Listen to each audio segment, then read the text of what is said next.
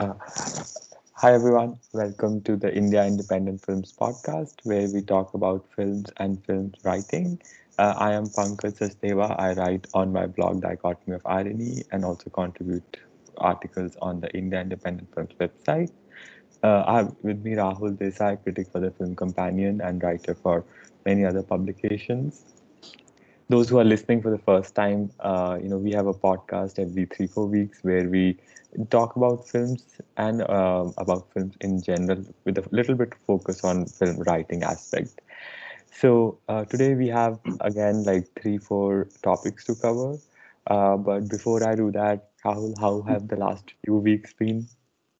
Uh, first, first of all, happy New Year to everyone. I think it's our first podcast of 2023, both of you and me, basically um, um, yeah the last um, the last month basically has been very interesting very adventurous. Um, I, I, I attended a film festival in the north of norway um, in tromso which was i think one of the uh, most memorable experiences i've had because uh, when we think when we imagine attending film festivals you don't uh, imagine attending one like north of the arctic circle. So for me that was a very um, um, very surprising but very nice little addition to my um, film reviewing life. Um, I, I, I mean, the festival itself was like six days long. I spent a little more time in Norway as I usually do. It was my first time there.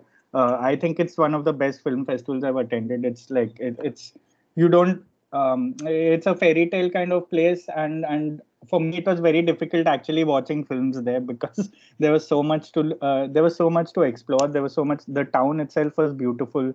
Um, but i did manage to watch quite a few films. So for anyone interested in my coverage it's on film companion. I did around five or six pieces uh, from the festival.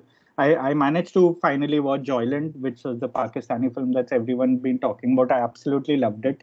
Um, again i wrote about it there. Um, but um, but yeah the, um, um, so i basically the for me that travel itch as well as the film festival itch got uh, uh, scratched together which was which which is always the dream because normally i used to uh, the, the couple of times that I went to Sundance, like before the pandemic was around the same time. So uh, I start to get a little restless psychologically uh, in January, and that it, it, worked out very well because the festival was very generous as and uh, uh, for anyone listening obviously i mean it was it's really expensive for indian journalists to travel to film festivals. So just a note about if, if you're wondering how i'm tra- attending film festivals or how I, how I managed to attend film festivals that nobody has heard of um, it's basically a combination of luck and uh, obviously like you know your experience as a writer because uh, uh, for me, I randomly wrote to this a uh, couple of European film festivals. I think a couple uh, some months ago. Not the big ones, not Berlin, not Cannes, because I know you uh, there. It's either your publications paying for you or you have to go on your own penny. Um, I, I, wrote to a couple of um, uh, smaller film festivals and ones in very interesting locations, and this was the one that replied. And I had heard about this film festival on my travels years ago, so I was always very curious about it. And this was as we know, the first post-pandemic um, sort of edition. So it was first in-person edition after three years. Um, so they um, they were basically willing. Eh, apparently, the first time in their 33-year history that they had an Indian journalist even interested in covering the festival. So they were more than happy.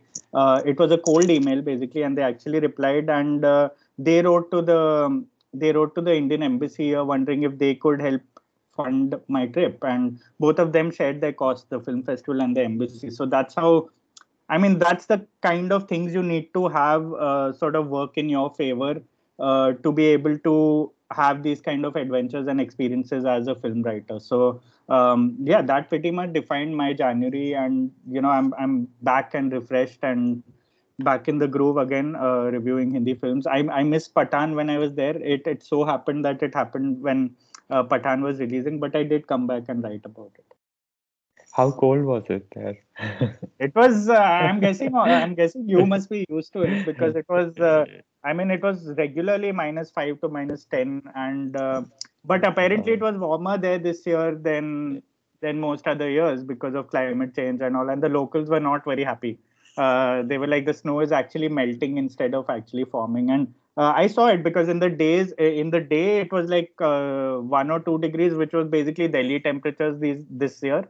Uh, but uh, in the nights, of course, it went down to like below freezing.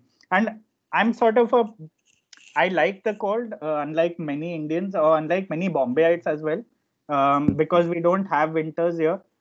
So I go seeking winters around the world, and I love traveling in the winters because um, because a place tends to have a very different perception on your mind when you travel there in the winter, especially in Europe, because we've grown up reading about it, seeing it in movies.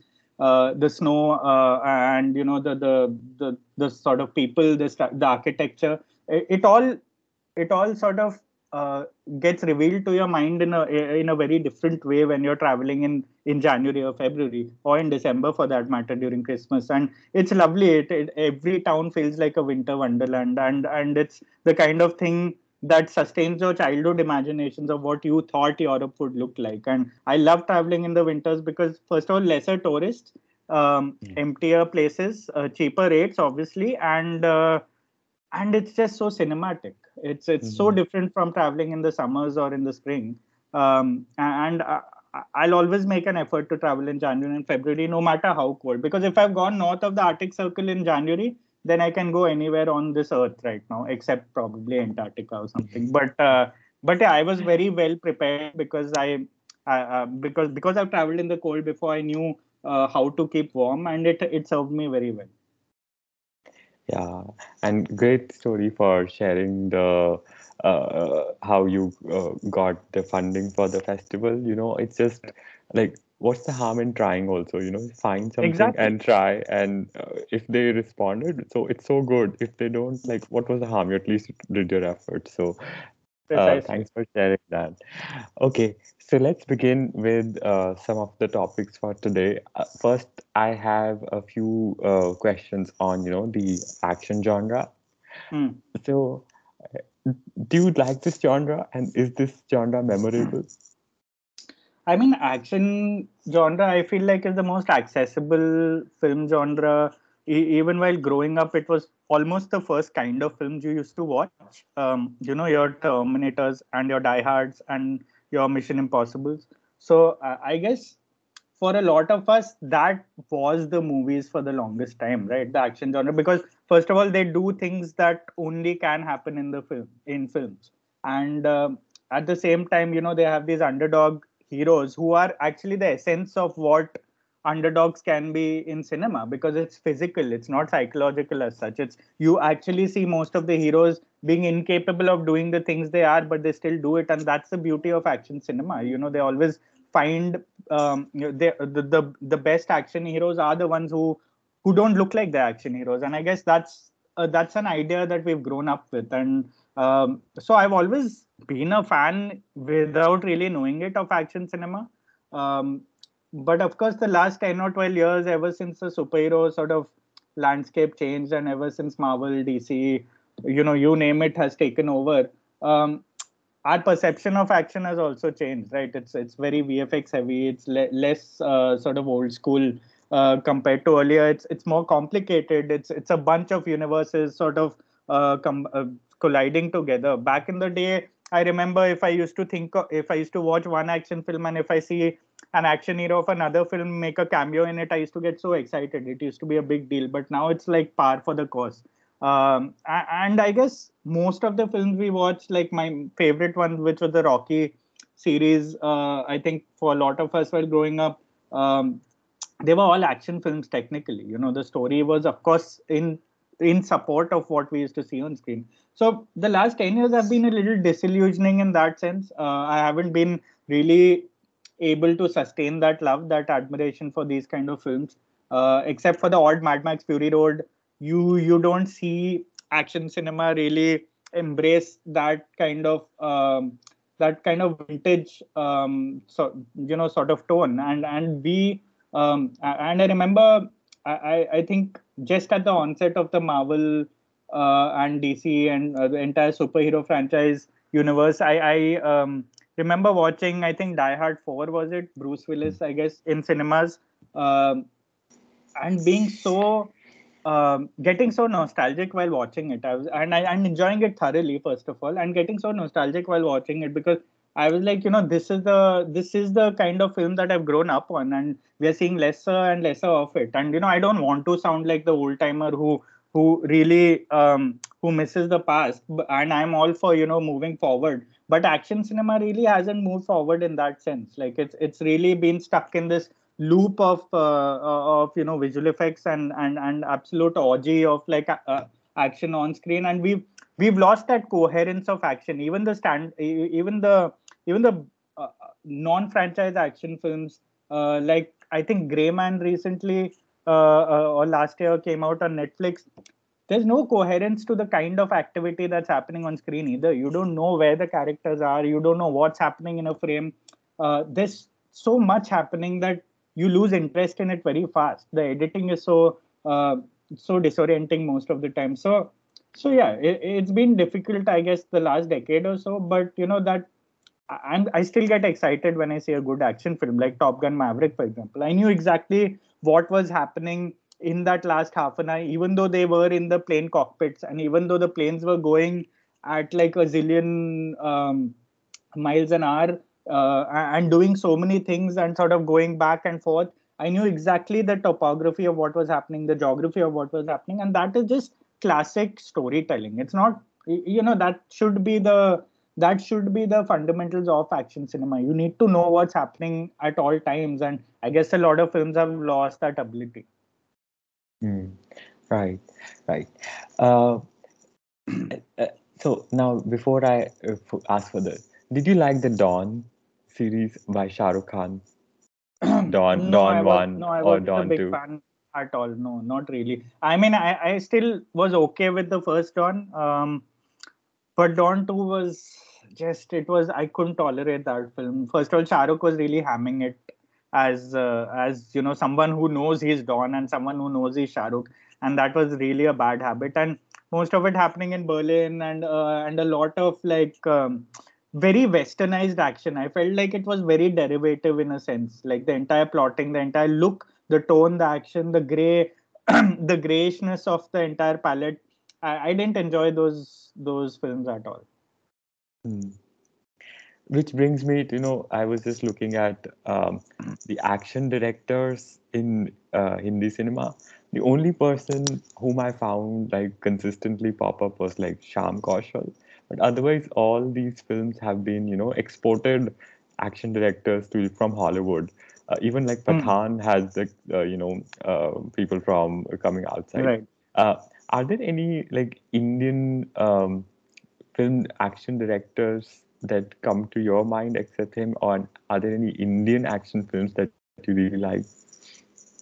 I mean i mean the Shyam Kaushal thing is a good point because that's the only indian action at least hindi action director i've been seeing for the longest time even in our desi films. And and the fact that we see for like American names or European names or whatever, like Western names as action directors in a lot of these big budget YRF action films like War and, and Pathaan now, which were enjoyable on their own, but it's quite obvious that they are following the spy, the Western spy action template, you know, at the same time.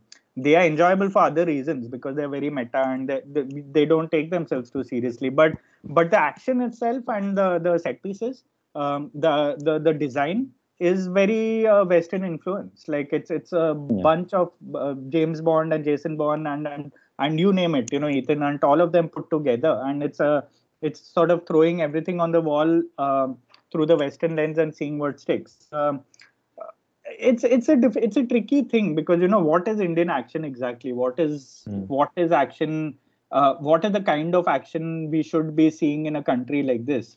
Um, I mean, you see the country itself. First of all, it's not really suited to to uh, action, and that itself is the USP of it, right? Like whenever action tends to happen in in a country as densely populated as absolutely crunched for space as India is, or especially in the big cities, um, it's always sort of um, it, it's always very different it, it's it's culturally it looks culturally different and it, it's not supposed to happen. So there's almost a humorous aspect to the fact that action is actually happening in these spaces we are living in because how dare it? How can it even happen without like really destroying at least like uh, a lakh people if it's happening within a square kilometer? And those see these are the kind of contradictions that very few action films are picked up on so Shyam Kaushal has been like an action director for the longest time but he's also been doing a lot of conventional action for conventional films and mm. uh,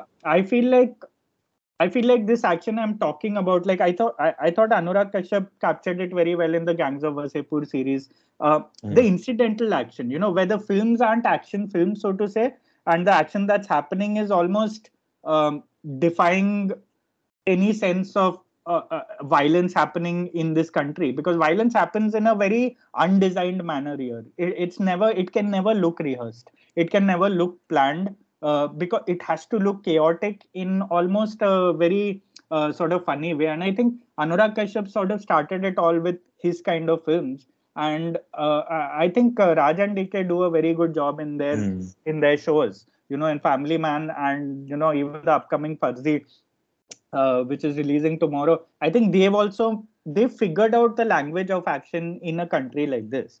And that's very important. Like they are, they are famous for those one shot sequences in family man and all. But they aren't gimmicky. Why? Because uh, because they it, it almost feels like the camera is trying to uh, trying to find some kind of rhythm in such a unrhythmic environment like india where where you know locations aren't suited to action where uh, even cops who are trained in in sort of um, in you know in techniques and in violence and in, in all sort of gunfire uh, they even they have a tough time sort of really pulling it off in this in this country. And i think long form storytelling does a better job you know because because it's more realistic it's more um, it's more aware to its surroundings to the world around it which is india uh, and i'm not saying the action has to look indian but if it's happening in a country like this it has to be a little um, all over the place. And that and and it's funny to look at from the outside but what's happening is very serious. And i think that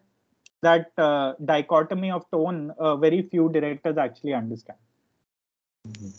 You know you bring up this very interesting point and that's what now made me think about the action hero and action hero maybe yeah. that's why it was set up in london you know? Exactly. Uh, because the uh, it was like uh, not suited for india because in india everybody will catch hold of these two guys uh, very easily precisely. Yeah. like so, i mean they they wouldn't be able to cross a street here without really forget going on a chase sequence you know? And and that's the thing i guess that we get so nostalgic about chase sequences in the 80s and 90s because we actually see people on the streets looking at these mm. these fools yeah. running across the city. I mean you saw it in the old films but yeah. and and it's very good that you mention action hero because it's the same reason why whodunits or murder mysteries cannot happen in big cities here. Why do they keep going to the mountains? Why himalayas? Why uttarakhand? Why uh, manali? Why uh, all these these hill stations? Why are murder mysteries always happening there or horror films almost happening there? Because of the because of the lack of popular because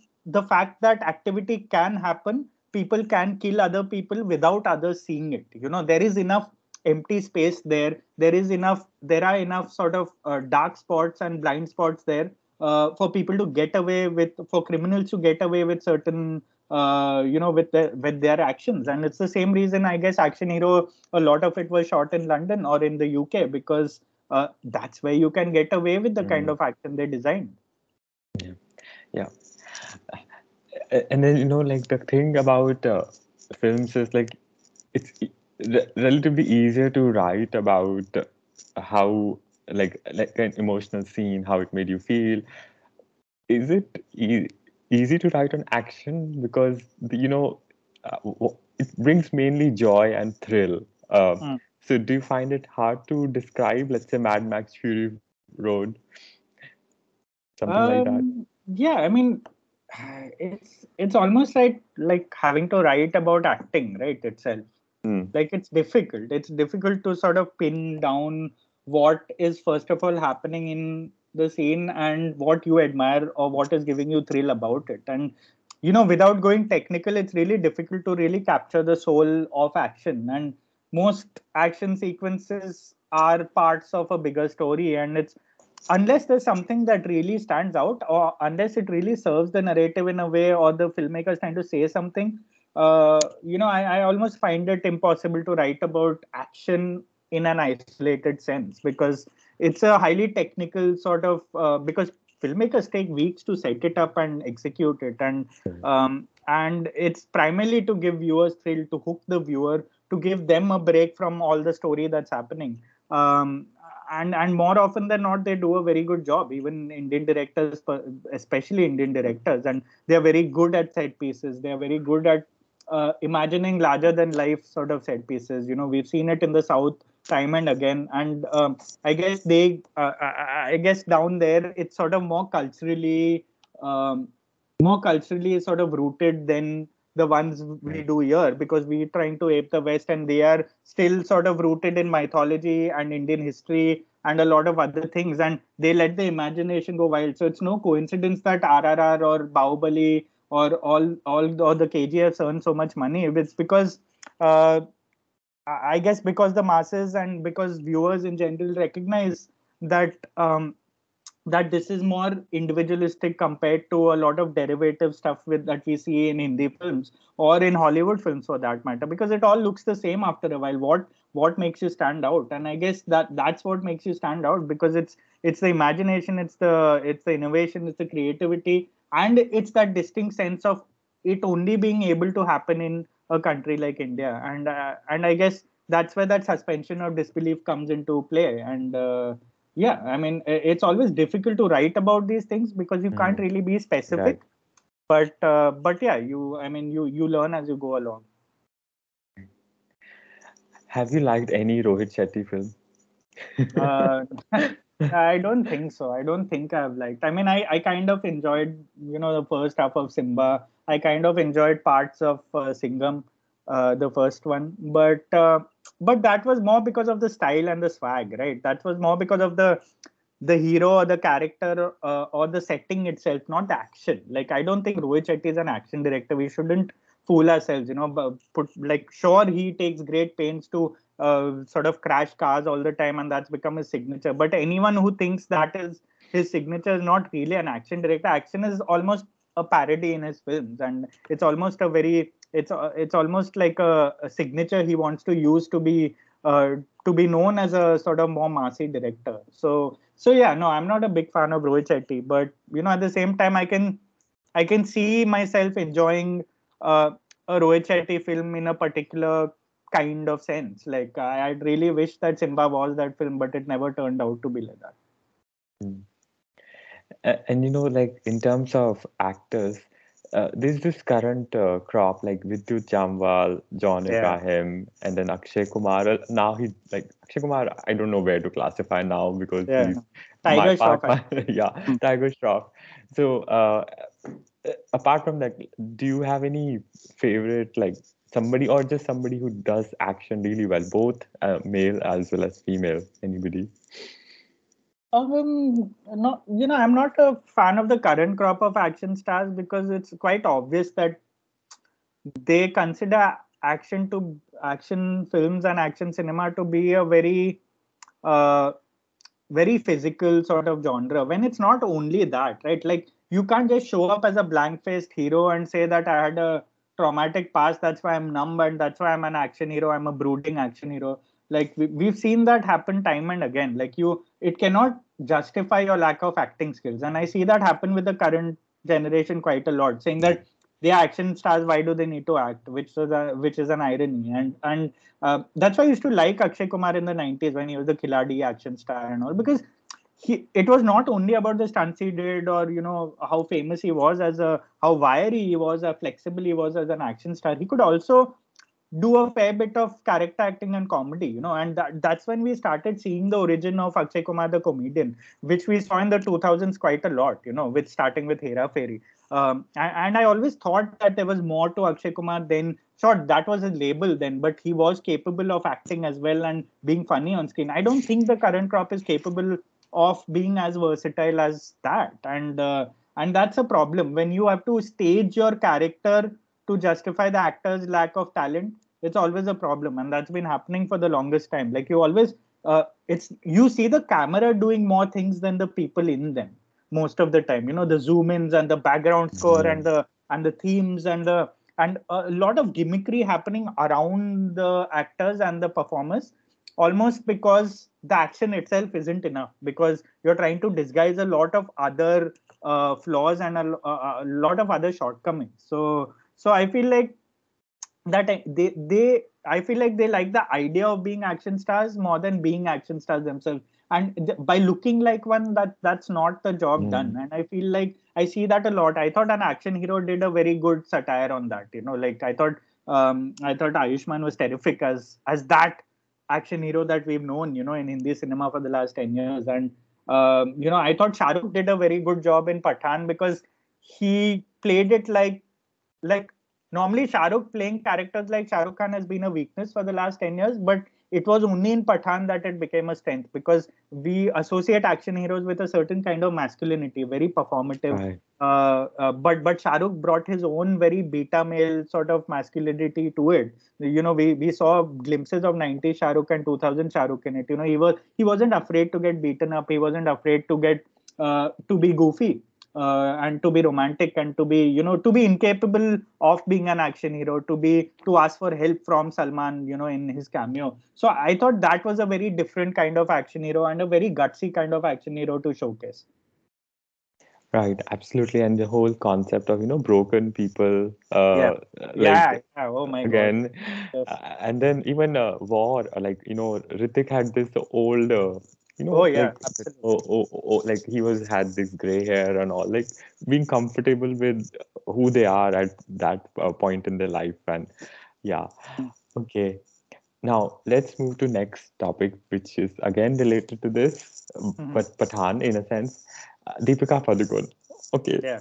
now were you always like did you always like her or if not, when did that switch occur? Which film made you like, okay, she's great? You started noticing I mean, her. So I think as, as Deepika, like as we've you know discussed a lot in the last few years, I think it's the steepest improvement arc I've seen in a Hindi film actor like for the last two decades.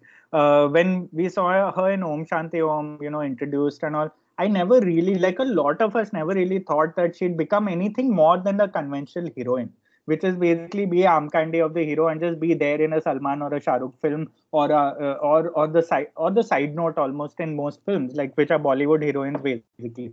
Uh, but I I mean I've rarely seen the amount of the sort of desire to improve as an actor and to actually achieve it as I've seen it in Deepika. I think the film that really changed it for a lot of people was Cocktail, you know, where she started showing glimpses of who she can become. Uh, before she started doing uh, more women centric roles and really standing out in them and really looking uh, uh, the part most of the time. And i, I felt like um, there were glimpses of that even in finding fanny even though she wasn't the protagonist of that film. Uh, the Deepika we see today is very connected to the Deepika we saw then, and you know she and even in films where she wasn't the main character, like uh, like Tamasha and like the other films where she was opposite a hero or opposite a man, um, I think she always used to steal the scene. Uh, she's she's she figured out a way uh, where she knew that her sheer presence, the way she uses her eyes, the way she uses her face, um, can really um, affect our perception of a scene. And she she's done it so well ever since. And I was not surprised at all by how versatile she was in a film like Pathaan. She was a terrific action hero in Pathaan and at the same time she made the most corniest of lines the most corniest of moments seem very real. And uh, of course she was you know she was the standout even in chennai express all those years back as a comedian. But i was never a big fan of that film so i never really saw uh, deepika's capabilities uh, until like she started doing it in the films i associate her with which is basically playing a contemporary woman a contemporary um, uh, sort of uh, character in urban india and she started doing it so well and you know piku i consider one of the best performances in the last decade male or female you know and and it's it's the same with uh, uh it's the same with Gehraiyaan. I know it's like very fashionable to look down on that film, but for me, her performance was head and shoulders above anything I'd seen last year.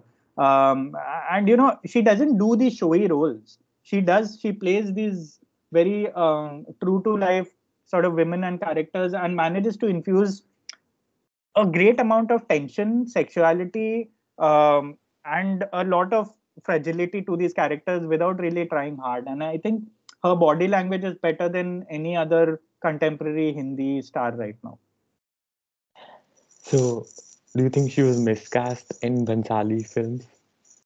No, no, I don't Padmavat, was uh, miscast at all. In fact, she was terrific in uh, she was uh, in Ramlila. You know, she she used that strength that I'm talking about so well in that film. Like her eyes were killing alone. Like in that scene where they see each other for the first time during the Holi celebration is one of my favorite moments of last decade. Like for me, that scene, Ranveer's reactions, very over the top Ranveer kind of reactions in that scenes were absolutely justified because the way she looked at him made would make anyone melt, male or female. The way she sort of understood uh, understood the cinema of the eyes of the face.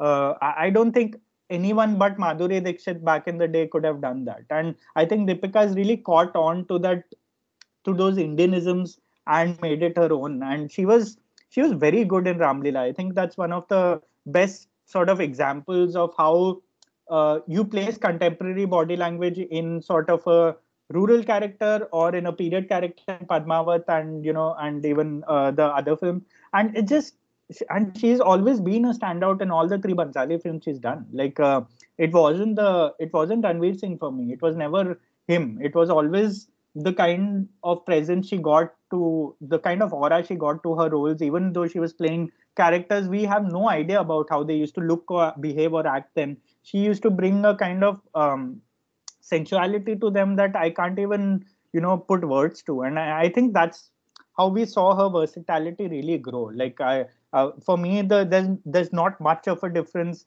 uh, between Deepika in in these period films than there is uh, uh, between Deepika and Ageraia, and that's a strength. It's not a weakness for me. She does it very uh, subtly, um, like no other actors can. she's just definitely she's a lot of uh, you know uh, very quiet grace about her. And that's why i know you've also mentioned that she's a fantastic crier. I know we shouldn't talk about Oh, yeah. people crying but she cries so well in films. Uh, you know some people look very ugly but she's so much grace when she cries.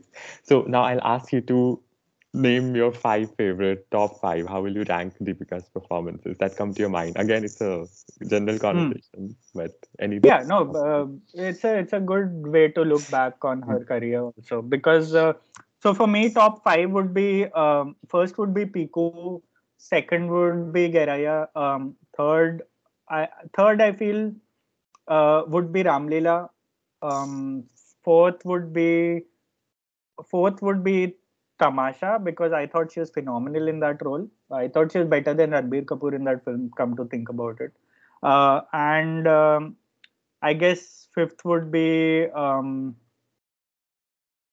I don't know. I guess just you know for I guess Cocktail. Uh, cocktail itself because Cocktail. yeah cocktail because that's why she broke out for me at least and um, yeah I guess that's why we started seeing glimpses even though that film was far from perfect I thought Deepika was really the standout in that film so so yeah I mean uh, uh, and you know like even though she's done roles that should have really been talked about more like in Chhapaak she was you know playing an acid attack Mm. survivor and playing a, such a strong woman um, that film was so messy for me that you know i could never get around the flaws of the film to actually notice her performance. And even though it was a very noble attempt i felt like that's also an example of sort of her not always hijacking the film itself. And that's a good thing. I know it sounds like a bad thing but it's a good thing because alia can hijack a film you know because she has that sort of um she almost has that star power in her to sort of just hijack a moment and uh, and be performative enough to like take a film out of what it's trying to say. But uh, i feel like deepika always goes hand in hand with the film she does and i think that's a very good thing and that's a difference between alia and her as well. Because you know last year one of the things i really uh, struggled with was to decide whether deepika was better in Gehraiyaan or alia in uh, uh, or Gangu. alia in the in gangubai. And you know alia's was obviously more sort of showy and performative sort of thing and she was terrific at it. I don't think any other actor could have done it and but deepika for me like won my heart with you know the way she sort of performed a character we see almost every day and uh, we've heard about and we've talked to and you know I, I, and for me I, i'd still I, I'd still be very like conflicted about that, like because there's two different kinds, different schools of acting. Uh, one's a very Bollywood acting, one's a very sort of contemporary, almost Western lens of acting. But uh, for me, Deepika's, uh, I don't think anyone else could have done that role. You know, I, I had a question already, but you mentioned it. How do you think about uh, not her performance, but even as a film, Finding Fanny? I am a, I really like that film. Like I remember uh, enjoying it very much. First of all, I I I love quirky films. I love films that like showcase Goa in a very different sense. And I thought the film was very very obvious about it, its goofiness and its over the top sort of uh, look. I love the music in that film. I thought Deepika was excellent in that small role of hers. Uh, she was she had so much. Um, there was so much tension between her and sort of Arjun Kapoor, and you don't often say that, but uh, it it just happened, and and yeah, I'm I, I really like that film. I I thought uh, I keep visiting scenes from it uh, every now and then. I enjoyed P- Pankaj Kapoor so much in that film, and Dimple Kapadia, the characters. You know, it's a very sort of almost like a very goofy French film re- reimagined in you know um, Portuguese India, which is basically Goa, and it had a very European aesthetic, which I very much enjoyed, and um, it was really over the top. And yeah, I'm a big fan of the film. Got it. And then, uh, was she the better performer in Tamasha? I think uh, you know now I keep watching Tamasha all the time, as nobody mm. may know. But uh, mm. but yeah, no, I think see. So basically, it's it's almost unfair to compare the you know the the man and the woman in that film because obviously very different sort of arcs but uh, and deepika seemingly plays that woman who's there to support to sort of get the man child back onto his you know sort of horse and to sort of uh, show him the light uh, she's the one her character tara is the one who changes the way Ved thinks and imagines himself. She she brings about love, brings about the change. We've seen that done so many times, not only in Imtiaz Ali films, in many other films where the man needs a woman to sort of come of age. But I think it wasn't a bad thing in Tamasha. I think it was very specific because of how, because of what Deepika brought to that role. And I, I thought, I mean, when we talk about her being a terrific crier oh, in that song, it's just, it's in, yeah. it's incredible. Like it's uh, her reactions to Ranbir in the scene. Um, where she's trying to understand him and trying to feel and she's sympathetic towards him but also trying to express her sort of love for him is terrific like i she was she was about to go the manic pixie way in that film where she decides that she doesn't want to be with this man who she thought was another man but then she almost becomes mature about it which is very she is the bigger one in that relationship. And it's it's very rare to see an arc go that way. You know it's it's always uh, it's always normal to see the arc go the other way where the man is heartbroken and he decides to he decides to basically rebel against the woman and show her that he can be a different man. But here she shows she shows humanity and sensitivity and tenderness towards him which starts with that song and she is basically says it was my mistake for you know sort of triggering this yeah. thing with you and she probably realizes at that point that he may have a mental illness also and uh, she didn't know that till then and I thought that tenderness is something that Deepika does so well in that film. And I mean, yeah, objectively, if you look at it, I think Deepika was yeah. the better performer. Yeah, I feel the same. Do you have any wish list for her to be directed by somebody, anybody whom she should work with?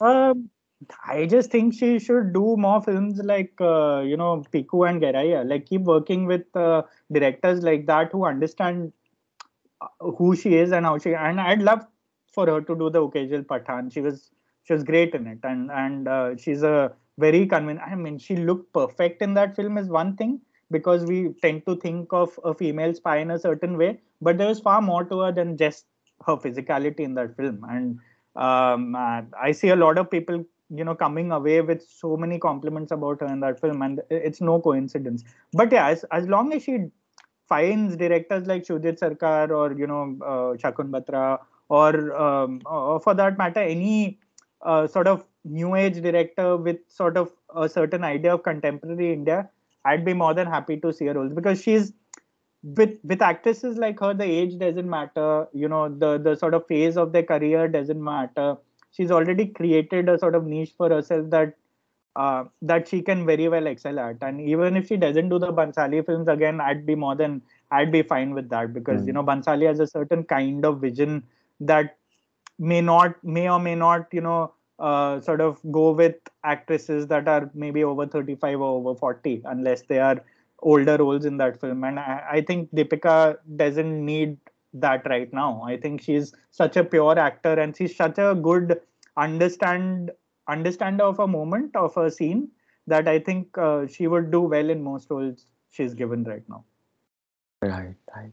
There was this one film she was supposed to do with Vishal Bhardwaj and Irfan uh, Sapna oh, wow, yeah. uh, but I think um, because of certain circumstances, it never worked out. But yeah, I hope she gets to, you know, she's very good in contemporary, uh, these very contemporary modern Indian uh, women sort of a role. Yeah. So I hope she continues to do that. Okay, now next, let's move to our next area. Uh, this is a little bit on animated films. Uh, and then, you know, I'll first talk about a film where you've written before and we have spoken before, but I'll ask, you know, there is Inside Out. There are five yeah. emotions in that film. Whom would you choose as your favorite? uh, sadness. Mm-hmm. sadness okay. would be my favorite in that. Uh, I mean, not like not for obvious reasons, but in general, I thought it was first of all an ingenious film, and it's just the way um, it's sort of voiced, the way it's sort of um, the way it's sort of contextualized in terms of in context of joy, uh, in context of the other four emotions. It's it's I thought like that was by far my uh, favorite emotion, especially the the animated character who actually plays her to be dragged around and to be i don't know i mean i found it to be very resonant in in many ways because it's a very adult emotion you know it's an emotion that's sort of growing in a child that a child doesn't know what to do with. And I, I thought that was showcased so brilliantly in that film. And it's funny when you say animated films the first film that comes to my mind is always inside out. Even though yeah. we grew up on cartoons. Yeah. And what other films that come to your mind uh, after inside out that are, like that you really liked in this genre?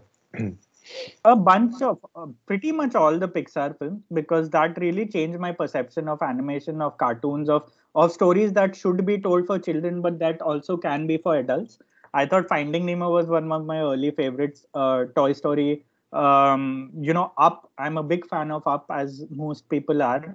Um, a big fan of WALL-E as well. I love WALL-E. Um, um, I, I, think Pixar is just they've I nobody to beat them in that genre. Um, Inside Out, of course, goes without saying. I really enjoyed the recent uh, Guillermo del Toro's uh, Pinocchio because you know uh, and he was right about the fact that you know animation is not only for children. Like this is sure it's a fable sure it's a very famous children's story but it's it's a very adult story at the same time and the medium cannot be pigeonholed as for a certain sort of uh, viewership. And i thought that was showcased very well in his pinocchio. Um, um, i really thought it was a very it was a masterclass in sort of animated storytelling and he really got the gist of that character um, I'm sure there are far more that I haven't mentioned, but but as I said, you know, the the pretty much all whatever Pixar's done till now, and you know, even though I haven't seen a lot of them, uh, I really enjoyed Soul as well, like a couple of years ago, maybe it was. Um, and and also there was a there was a film I wrote about recently called Entergalactic. I wrote a column on it, uh, and um, that's nothing to do with Pixar or anything. In fact, it was uh, reimagined. It was sort of conceived as a, a sort of almost a publicity uh, video for a music album, but it became a film of its own and did and is on Netflix. Um, uh, about two black characters in New York City. Um, I thought that was fantastic, very subversive and very modern, contemporary love story, uh, which is very rare because animation normally tells stories that we can't imagine in real life uh, always larger than life always some kind of fable uh, uh, like tone to it almost some kind of like uh, you know it has to be innovative but this was the sort of film you could almost imagine as a live action film and yet it was animated so um, so I found that very interesting, you know, and and as far as the Indian short is concerned, Death of a Father, which I think we mentioned earlier as well, um, lovely film. I think it's available on YouTube.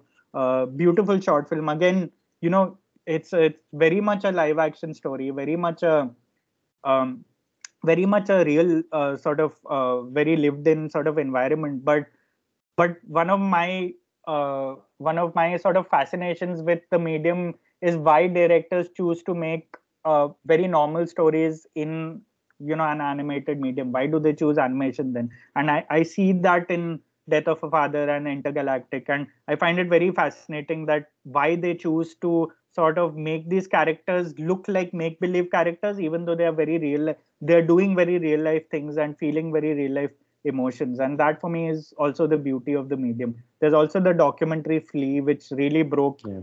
ground as far as uh, animation is concerned. Imagine like seeing a documentary in an animated uh, we, we didn't think we'd see that day but for me that was a, again a very uh, ingenious sort of um, um, you know way of using the medium Uh, have you seen Persepolis? Uh, it, i have seen this is- okay. uh, okay, Yeah, it's yeah, been I- quite it's a long. That just came it's been a mind. very long time yeah. exactly no no but also big fan of that kind of Mhm. animation you know like it really leaves a, an indelible impression on your mind and yeah that that's another very uh, that's a great example of animated storytelling Yeah, because I that was one of the first. I haven't seen Toy Stories and you know these Okay. like, uh, but this Persepolis I saw very long ago, and I still you know remember about it because it was so nicely done. Uh, Yeah. that entire film, and you know I was looking at the Indian like even Hindi films. There is nothing good. Like the only thing that came to my mind, you know, I was looking on Wikipedia and all. Roadside Romeo, Return of Hanuman, all these films, you know, does any uh, like you mentioned Death of a Father? I didn't uh, like I, it didn't even strike uh, to me. So, um, are there any other Indian films that you can uh, recollect that do good animation and Indian doesn't I mean, not animation? no like mainstream uh, indian cinema is not interested in animation because they don't see business sense in it and Yeah. too much effort for too little not many people will watch it unless it's a children's film like you know uh, unless like they really conceive a cartoon that is animated they don't look at it as an adult storytelling medium and i don't think that's going to change anytime soon because the kind of technology we have we are using it in action cinema and vfx and all we don't use it for but you know like there there is a lot happening in independent Indian cinema at the same time. You know, Geetanjali Rao is a very famous uh, animator, and she does a. Most of her films are definitely, uh, you know, right up there in terms of the medium, in terms of you know world class animated cinema, and she tells very Indian stories at the same time. So you know those were, but again, they do the festival rounds. Not a lot of people have seen her films within the circuit. She is, of course, very popular and deservedly so. And I think she's really, really talented, and she's done a great job of taking the medium to new heights in this country. But again, how many people know of her? And uh, she she isn't um, she isn't a name that we associate immediately when we think of Indian animated cinema. And I, I guess she's found a place, you know, in the world cinema, in the world festival circuit, and I she should because she's bigger than the Indian circuit and she's bigger than India itself. And uh, I think I'd really recommend some of her films if people can hold of get hold of it. That was actually my next question. How did you like Bombay Rose? I quite liked it. You know, like I watched it after, like I didn't watch it at the film festival like most people did, but I watched it later, and and I very much enjoyed it. You know, I, I saw what was happening. I saw the kind of symbolisms used. The every thought, every shot was so thoughtfully sort of designed and composed. And even though at times it was a little too like Western exoticized lens to look at India, it felt like you know it was almost catering to a Western worldview uh, like a lot of Indian filmmakers tend to. But I didn't think it was necessarily a bad thing in Bombay Rose because of first of all because of the title and secondly because of the sort of Bombay sort of India it was showcasing. It was very specific. It was about a very specific facet of this city of this culture, and I thought it was a lovely little blend of the Western lens and uh, the sort of Eastern myth. And uh, and you know it, it I, I, was a big fan of the way she used animation the way she designed it as well. It was more graphic novelesque than actual animation which i thought was very interesting. Yeah uh, would you call Minai, uh, min, I always say it wrong, min, min, Minions as animation film? I would call Minions an animation film, definitely. Like uh, as I would, uh, you know, how I, which was it? How I Trained Your Dragon, or uh, yeah, yeah, how yeah, that one. Yeah, I mean the the Minion series and and the entire sort of Despicable Me. Again, you know, big fan of that as well, and enjoyable on so many levels. You know, you don't necessarily go to have a serious time from animated films. And those films I, I very much enjoyed as well. And um, and yes those are animated films meant very much for the younger generation and they do a very good job of catering to them. And you know when i say younger i count myself in it as well so. Yeah yeah of course.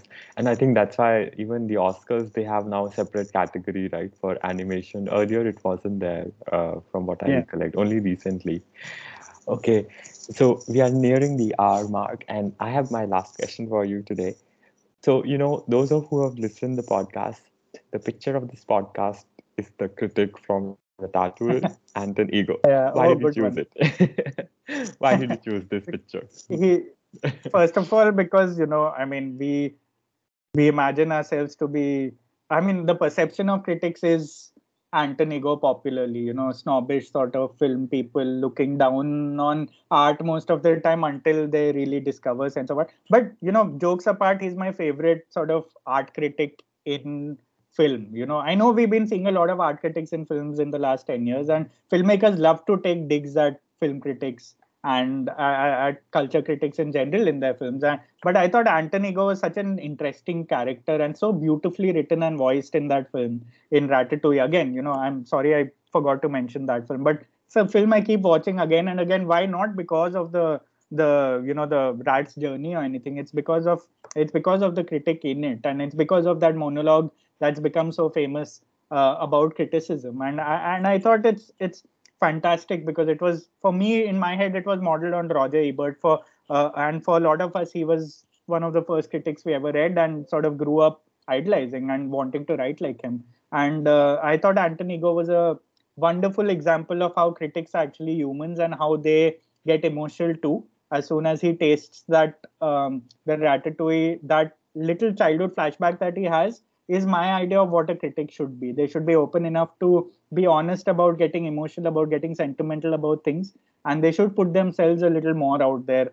Uh, and and that transformation of Anton Ego from a conventional idea of a uh, art critic, which is this closed out person who writes uh, reviews in this dark uh, mansion like room, which is what pe- popular perception of critics, to this way to this softy, to this guy whose entire worldview of criticism and of art has changed through this one meal is what uh, every critic should be like. And that's why you know i always use this particular um, you know uh, this particular image for our podcast and for any podcast that film in which film critics are talking uh, because it's a very for me that's the um, it's a very idealistic sense of how film criticism should look like Absolutely. And it's actually a perfect picture if you, you know, to think about it, because just talking about and it's learning from different perspectives. Uh, so, yeah. yeah. Uh, uh, okay, Rahul. So, we spoke uh, about different topics today. So, uh, thanks everybody for listening. And thanks, Rahul, for sharing your insights. Uh, we will be back in a few weeks from now. So, looking forward to more such discussions with Rahul. Okay. Thanks, everyone. Thank you.